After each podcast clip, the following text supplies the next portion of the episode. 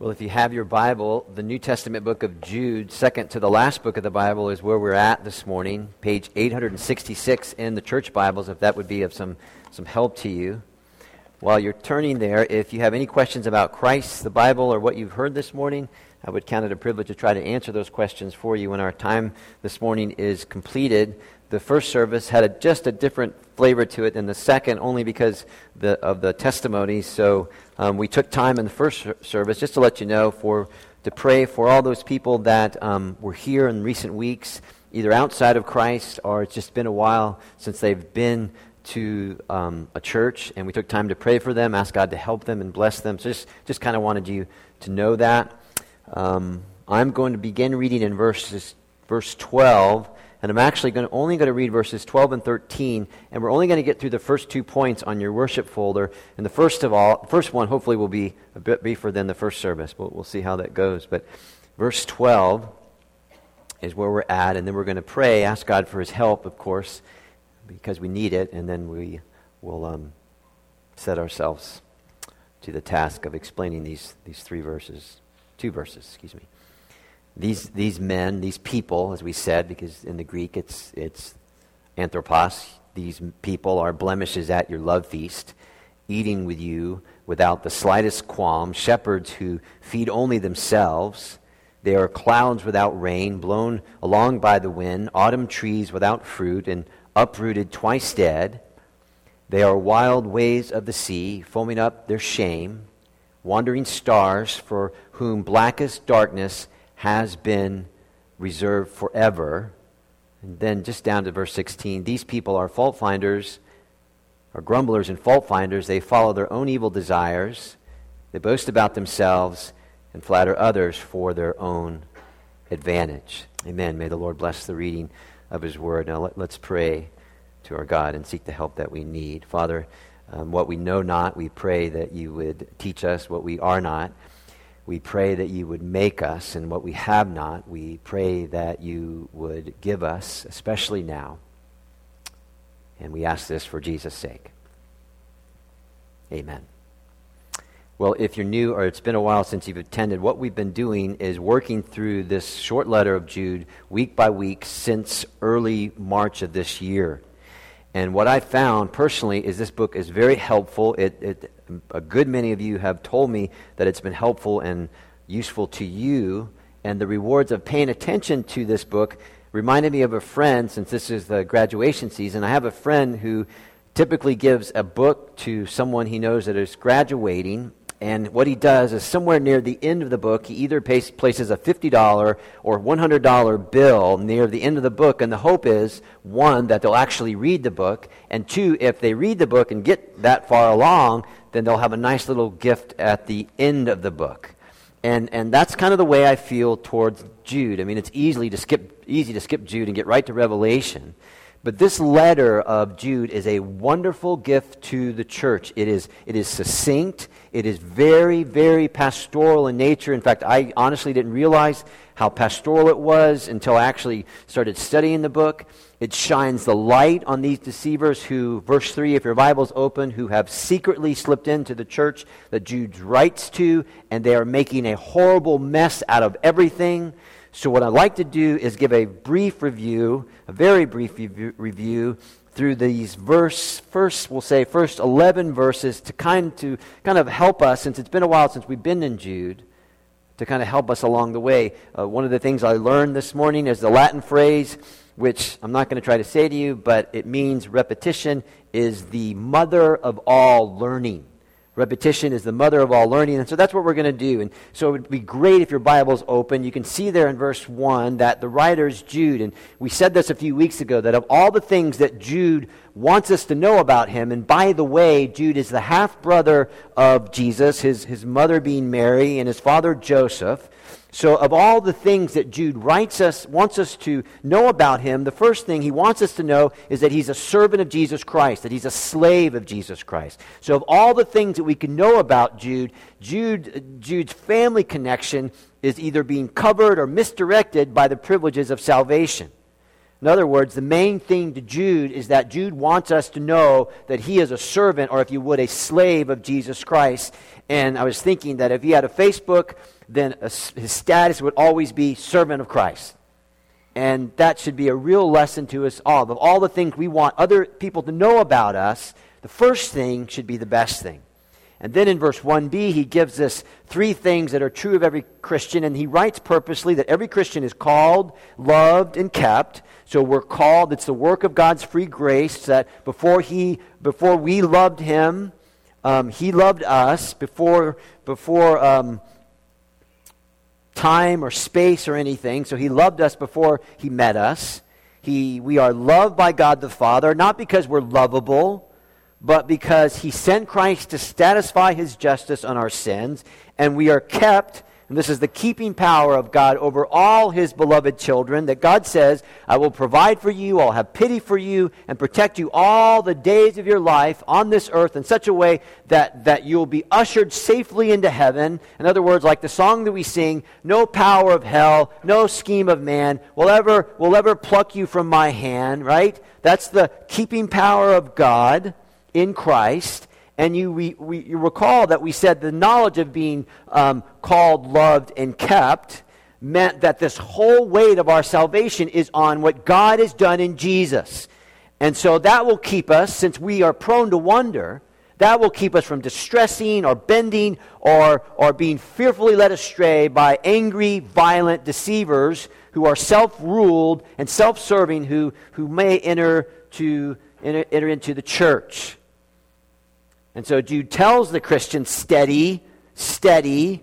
This is what happened to you at your salvation. You have a good God who's your wonderful Father. He's a provider, He's a friend, and He's King. You were called by Him, you were loved by Him before this world began, and you are kept by His Son.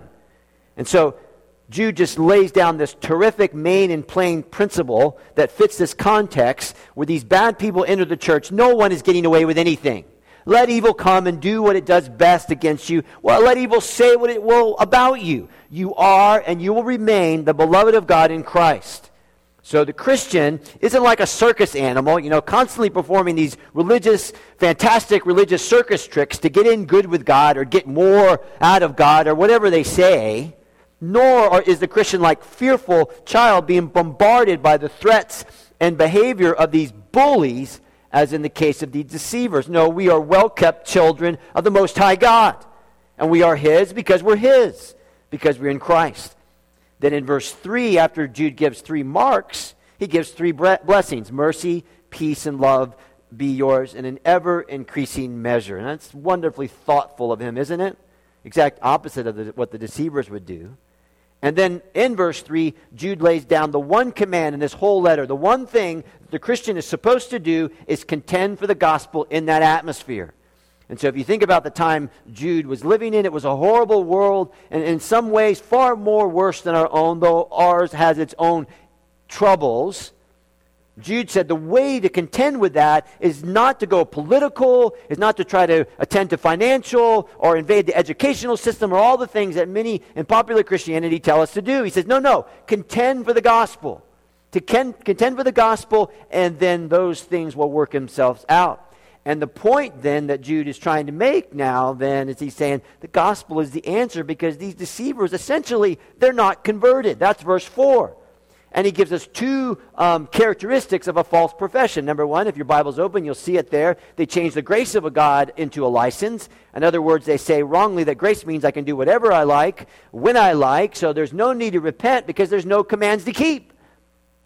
And secondly, they deny Jesus Christ as our only sovereign and Lord. In other words, the deceivers say Jesus isn't king over their lives and over everything else. And so we find that these false Christians who are deceiving the, the, the, Christians in the church, they have a moral problem and they have a theological problem. Moral problem, I can live as I choose. Theological problem, Jesus is fine, but he's just not my king. And of course, they're deceivers, so how they kind of dwell in the church is they pretend like Jesus is their king. So they say the right things, but live in the wrong way.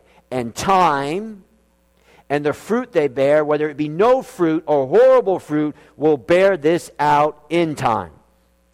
And so, what Jude does then is to flesh out these deceivers, and he gives all these marks, beginning in verse 5, of the way these people operate to awaken a sleepy church. So, verses 5 to 7, we see three examples, and Jude's a great pastor. He gives all these threes. There's all these sets of threes three blessings, three marks, and now three examples, and we're going to have three more examples, and then three more examples. Three examples of people who are living in unbelief because the righteous live by faith, the righteous live by, by belief. These people have no belief, so their behavior is marked and scarred. The unbelieving Israelites, verse 5, who didn't believe that the Lord had rescued them and they didn't believe the Lord, and so they went their own way. And the Old Testament story tells us that they never entered to the promised land. Over 600,000 plus uh, men never entered into the promised land. Why? Because of their unbelief.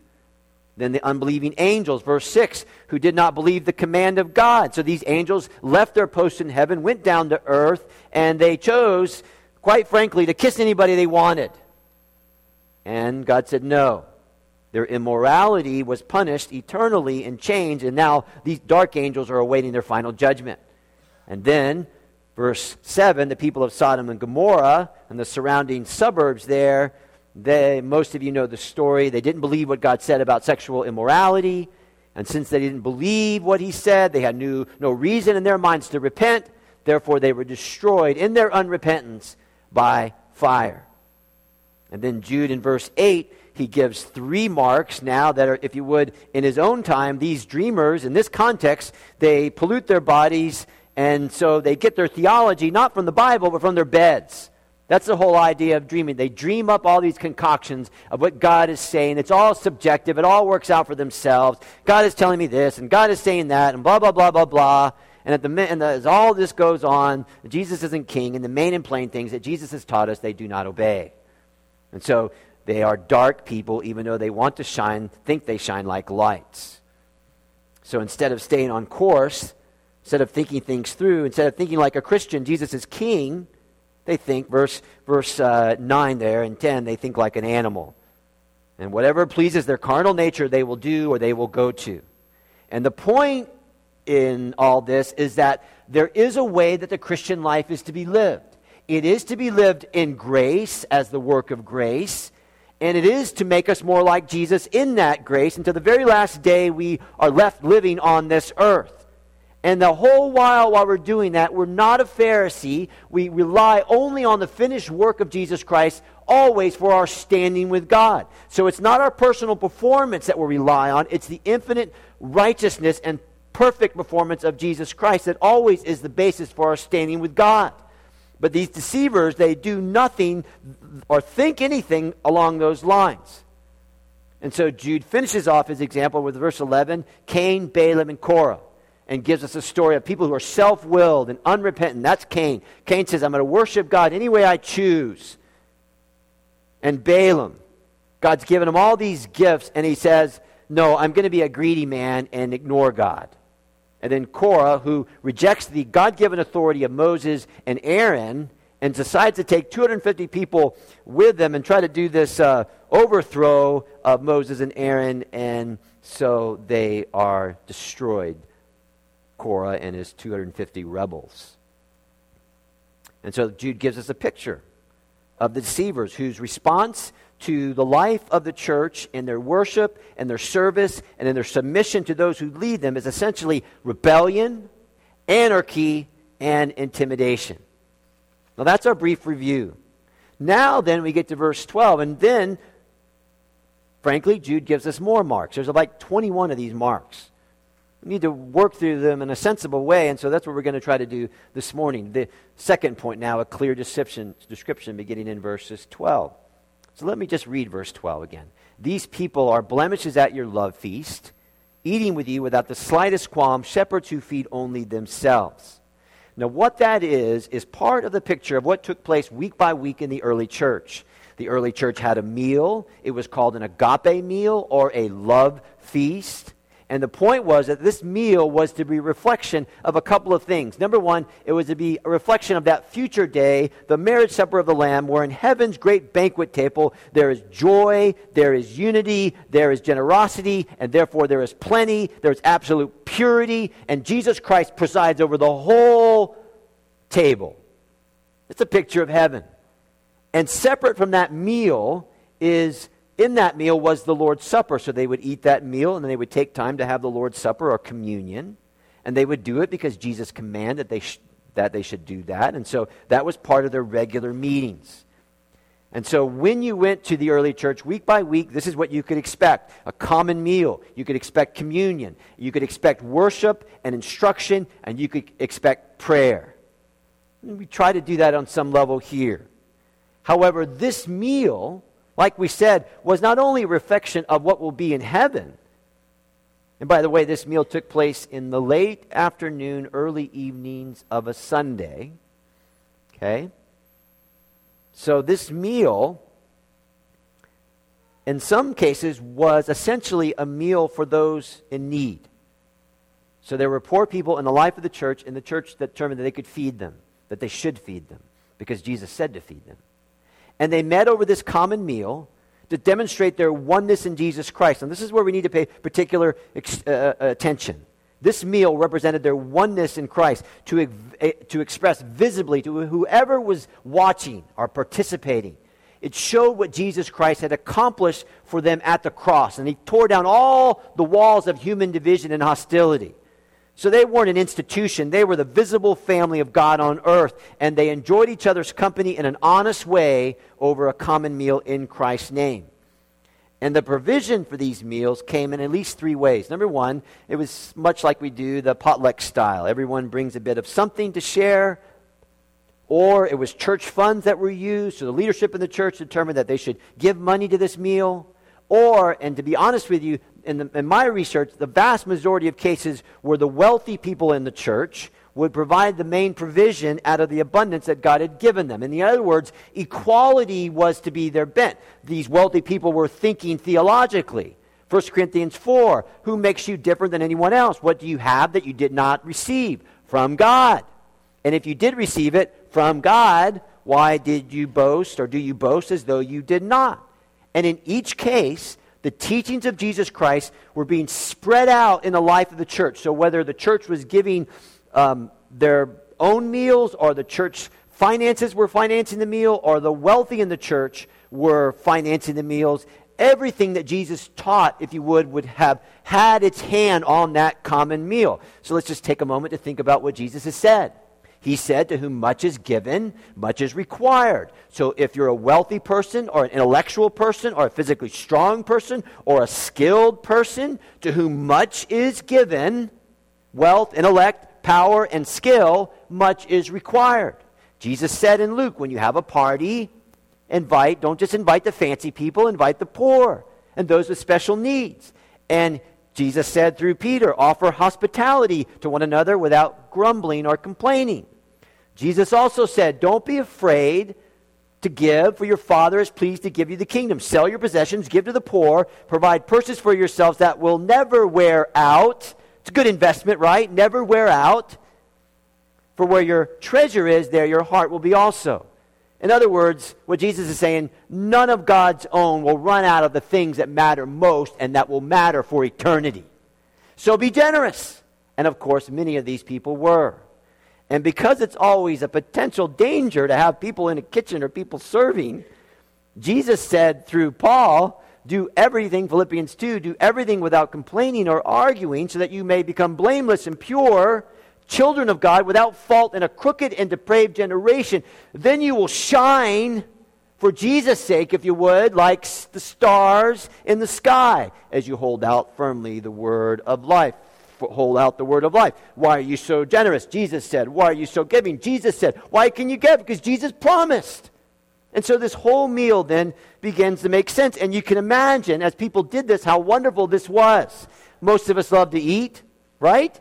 And it's wonderful to be generous in Christ's name. It's so Christian to be generous and share and to be kind and to be considerate and to make sure that no one feels bad at the table. Everyone is a child of the king of the table, no matter where they're from or what they look like. They all are welcome, and it's our pleasure to serve you. So sit down and eat.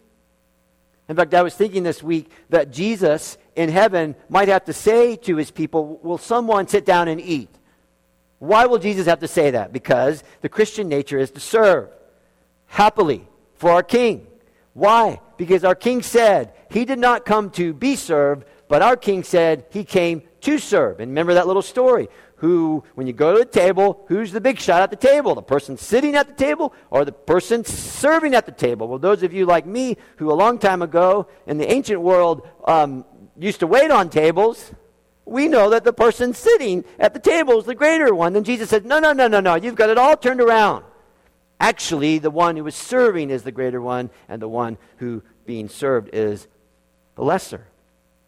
So you can imagine how terrific these meals were. There was plenty, there was companionship, there was, a, if you would, a festival environment. If those of you who know the Lord of the Ring movies or stories, this is, you ready? This is the Hobbit meal right? A Hobbit meal. If you've ever seen the movie, the Hobbit meals are absolutely fantastic. There's bread and cheese and food and plenty, and everybody's singing. Those cute little guys are dancing. It's absolutely wonderful. It's Easter Sunday every Sunday, right? So I'm going to tell you a personal story, which is going to make you even think less of me, but I'm going to tell you anyway. So this is true. I sent my brother a text to confirm it. This is true. So when we were kids in the summertime, my mother and dad would go to work, and the kids would be home, and you know, there's like five, six, seven, eight of us, little creepy friend zones running around the place. And so what we would do a lot of times is we would all eat lunch together. And my brother, I can't tell you his name though I want to, but he might listen to the sermon. Um, so we we would sing a song. No kidding. And the song, we would sometimes even we'd put our arms around doing that. And the song is a horrible song. Drink, drink, drink to the eyes. That bright as the stars when they're shining on me. And we would sit there and we would say that. and We'd hold up our tea glasses. Drink, drink, you know, and we would have a great lunch. It was family. It was supposed to be that way. I was thinking this week when I was a kid, I promise you, the vast majority of meals in my home growing up were like mini festivals, okay? I mean, we still had the meals where, you know, mom served tuna casserole and heads rolled, right? Go to bed, you're bad, go, you're going to get spanked. Ah, we still had those meals, all right? But by and large, they were great events. They were great events. But when we read our Bibles and we consider sometimes our own family meals, we know that dinner a dinner table or a lunch table has the potential for ugly behavior. So, for example, in the church in Corinth, Paul had to write to them. There were people who were being greedy with the food. they were grabbing and gorging and drinking themselves into a stupor. So one goes hungry in the fellowship while the other gets drunk. And so some of the more pushy and grasping members of the church took advantage of those that were more timid in these things. And so Paul has to write to the church, and it basically says, Guys, you're making a hash over that common meal. You're making a hash over that festivity. It's supposed to be beautiful. A common meal in the spirit of unconditional Christ exalting love. It's supposed to be beautiful. No one should have a tummy ache when they're eating in the presence of Christ with Christ's people. And so Jude writes these deceivers who, remember, we said Jesus isn't their king. So they see no need to follow all those commands that we work through. These deceivers, verse 12, Bible open, if your Bible is open, are blemishes at these love feasts. They're eating without the slightest qualm. And so, what Jude is saying is that these deceivers' behavior is so out of place, so insensitive, so inconsiderate, having horrible manners, that they are a spot on that thing. They're a blemish on that beautiful a meal. In fact, verse 12, the word that Jude chooses to use in the Greek is actually, for, for blemish, is actually a nautical term. The term blemish is an old seafaring term that would refer to reefs that are covered by the sea, so much so that you don't see those ugly reefs that could do great damage to the boat until you get right up close to them. So you, you've got to be careful. And so what Jude says is that the true nature of these deceivers is that they, the closer you get to them, which you should avoid, nevertheless, the closest you get, closer you get to them, the closer you discover their true nature. Let me give you one example Proverbs 23, 6 and 7. Do not eat the food of a stingy person.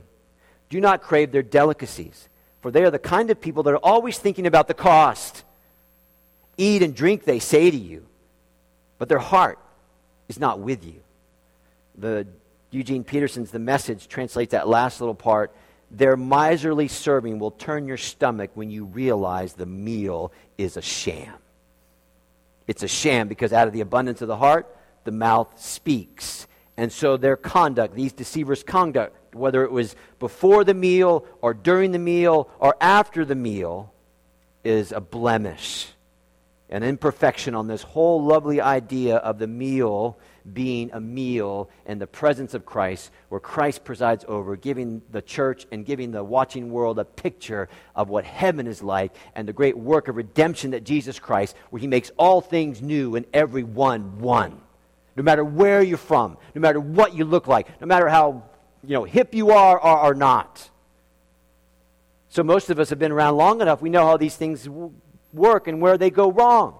I mean, we just have to think about our own home sometimes, right? Who is doing the cooking? Who's doing the serving? Who's going to do the providing? Who's going to do the cleanup? And off you go, right into that mad, sad world of, I always have to. I'm tired of doing. Let me feed. Let them feed themselves. I never get to sit down. This is so much. But here's the problem. We understand those things. We understand those needs to be taken care of. But the problem here is that this love feast is for Christ. It is a picture of his revealed will. Christ is here. It is for him. It's for his people. It's for the world to see. He is king and his kingdom. And this love feast is to be some kind of reflection of what will be happening in heaven. Well, what's happened, what will be happening in heaven? In heaven, at that great banquet table, everybody's going to be good and clean and pure and generous and serve happily or be served happily. Right? So again, the picture is what of the meal is what Christ has won for us. It's beautiful. I mean, as you think about, let's just put ourselves in that setting and let's go to the table. If you ask the person next to you, hey, how did you get to the table? The person next to you would have only one answer, and hopefully it's the same answer that you'd have. Christ invited me to this table. Christ invited me. There's no one at any Christian table that is so absolutely terrific and wonderful that they do not stand in need of the miracle of conversion. They do not arrive at the table by their own merit. They arrive at the table by the mercy of God in Jesus Christ. So that changes everything. They have a whole new mind and a whole new heart. They have an old, whole new view on things because Jesus is king and Jesus is their Savior. And what's the reasonable response to such goodness? A common meal in the setting of love. And of course, that phrase in the middle, verse 12, eating without the slightest qualm, what that means is essentially this these deceivers have this horrible thought internal and, and wicked behavior external. While the wonderful meal is going on and Christ is present with them and Christ knows what he has taught about such things, they feast without fear. That's what it says. They feast without fear. So they open up their mouths to this horrible occasion and spew out all kinds of ugly things about this wonderful occasion. And because verse 12 ends with shepherds, that last phrase, shepherds who feed only themselves, so it's a little s and it's not a big S, so these people, deceivers, have some kind of leadership function in the church.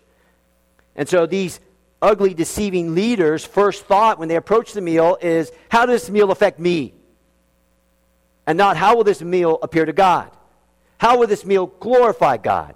And of course, this is very, very contemporary, right? Fallen man indulges himself, and they look after themselves in such a way that they would drag others into their lines of thinking. That's why Jude said shepherds. So I want you to think bad about this meal like I do. And instead of caring for the flock, they look only after themselves. And again, as shepherds, they would drag as many people as they could with them. This was a common meal in the spirit of love. And they would wreck it because they have no reference for what Christ has done, and they have no reference for what has Christ has done. And because they have no reverence, and because they have no reference, they are as bold as animals. And they breach what a love feast should mean. And so it's no surprise then that Jude gives us these metaphors. These metaphors beginning at the end of verse 12 and 13. Because these, these metaphors simply say what these deceivers are saying by, by either word or by deed. I want you, the deceiver says, I want you to think about this meal like I do. Hence their ugly behavior. And so, verse 12, they are clouds without rain, blown along by the wind. All right, big promises made. Here comes the clouds. but no promises actually delivered. One of my commentators on this say this These deceivers bear rotten and withered fruit. They claim much, but what fruit do you find?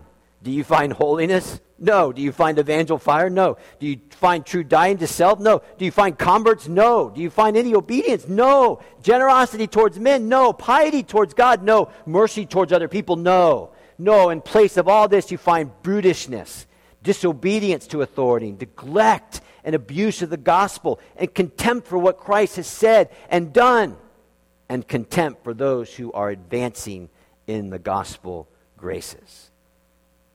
So these deceivers are clouds without rain. They are autumn trees without fruit, uprooted, twice dead. And again, just like the clouds, there's a picture on the outside like, yeah, these, these people may be helpful. But when the time comes, no fruit, twice dead. Right? No fruit and no root. So as you think about autumn trees, right, in the season of their life when they should be bearing much fruit, there's nothing on the tree.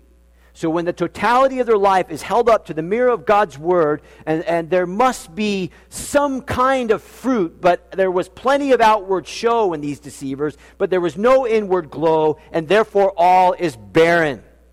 They bring no honor to God, they bring no help to others. They're doing fantastic, but there is no fruit on those dead autumn trees. In fact, Jude says twice dead, double dead, dead in their sins and therefore they're awaiting the second death at the judgment, the final irrevocable separation from God for all eternity. And so Jude writes, verse 13, a third metaphor from nature. There are wild waves of the sea foaming up their shame. So, so to their shame. So in the Bible, when you see the word sea, especially in the Old Testament and especially in the book of Revelation, sea always is a metaphor for chaos, for danger, or a lack of self control. So these deceivers' marks or lives are marked by, by their own personal interest and not Christ. And so they have no Christ centered judgment.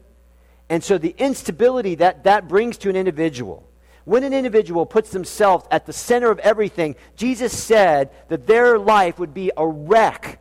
It would be a wreck, and time would bear that out. Jesus said, He did say, if you want to keep your life, then be prepared to lose it. But if you want to keep your life, lose it. If you want to keep your life, lose it. If you want to lose your life, that's right, then try and keep it. Well, these deceivers tried to keep it. And of course, there's such a horrible mess as the sea tossing them here and tossing them there. The scum of the bottom of the sea essentially gets turned up by all that movement, and it just eventually just kind of shows itself by the seashore. Isaiah 57 21 and 22. But the wicked are like the tossing sea which cannot rest, whose waves cast up mire and mud. There is no peace, says my God, for the wicked. Now, just think with me for a moment. There is a restlessness that sets in to the person, whether it be the modern man or the modern woman without Christ. There is a restlessness that sets into people who reject Christ but, but still pretend that they're in Christ that they're like the sea. Every time something new comes, they feel like they need to run to it. There's never satisfaction with who they are in Jesus, never satisfied with all that God has done in Christ. And whatever their religious tricks are or their subjective notions are, they never feed the inner soul. They never feed. That's why they can never give glory to Christ. And so we need to pay attention to that third metaphor that Jude gives. There are wild waves of the sea foaming up their shame. Then the final one, the wandering stars, for whom blackest darkness has been reserved forever. Let me just close with this. This time is getting away from us, isn't it? So, stars. Stars were the GPS of the ancient world, and particularly at night. And so, these, these deceivers would set their course on a wandering star, star. And it's a metaphor that Jude uses. They, these deceivers have no Christ centered principles that they follow in every age and season of their life, but rather they follow a cocktail, if you would, of their own concoction. When seasons change, they change. When their minds change, they change, and they twist everything so that it works out for them. Hence, there is no regular course in their life that they can build on. And that's how we mature. We build on one level to the next, maturity that takes place. So there's no fruit, there's no growing body of believers that they pour themselves into for their good, able to see the good as the years go by in their life. There's essentially nobody. In other words, at the end of the day, they benefit no one. So, whether they're clouds without rain or trees with no fruit, and on and on, the point is this they are aimless, and they are pointless, and they are fruitless, and they merely hide in the local church. But, verse 13b, blackest darkness has been reserved forever for them. Listen to John Stott. One quick quote from me, and we're done. Whereas these deceivers often go from strength to strength, gaining influence and popularity and growing in credibility, the position of faith takes is that God is God even over rebels. And no one, no one is getting away with anything. If God knows how to judge Cain and Korah and Balaam, he will judge all who oppose them. Did you get that? No one is getting away with anything because God knows all things. He will judge. He will judge all these things in the time of his choosing, and his judgment will be right. Last thing, this is, this is my quote. I wrote this at the end of my practice time on Friday, and this is, I just wrote it down a pen, and I'm just going to read it to you. Jude constructs a person, a deceiver, a deceiver if we had to use contemporary terms, who is unconverted but religious. They live a double life in the sense of no genuine repentance. They would fling themselves and their Christless mind on everything and everyone in Christ's church. They say no to Christ, no to his leaders, and so no to his word, but say yes to themselves, and everything is working itself out to their own advantage, but no one really benefits from this, including them as well. They have no Christ centered initiative. Therefore, they have no building process going on inside. And therefore, these deceivers are restless, hopeless, fault finding, grumbling, who see only the bad because they're blinded by their lawless ways. And at the end of the day, they're blinded by the God of this age, the evil one. And God will stop them, and God will judge them in God's due time. Thank you for your attention. Let's pray together. Our God and Father, we, we give glory to you this morning. We thank you for Jude's writing. We know it's difficult to, to listen to and difficult sometimes to, to consider in the life of a, of a healthy church, but the reality is we must. My mind goes back to, to C.S. Lewis's simple words if we continue to love Jesus, nothing much can go wrong with us. And I do hope that we all will. So, Father, guard us from these deceivers and guard ourselves from tracking down their evil ways. And so, may the love of God and the grace of our Lord Jesus Christ and the fellowship of the Holy Spirit be on all those in Christ, both now and forevermore. Amen.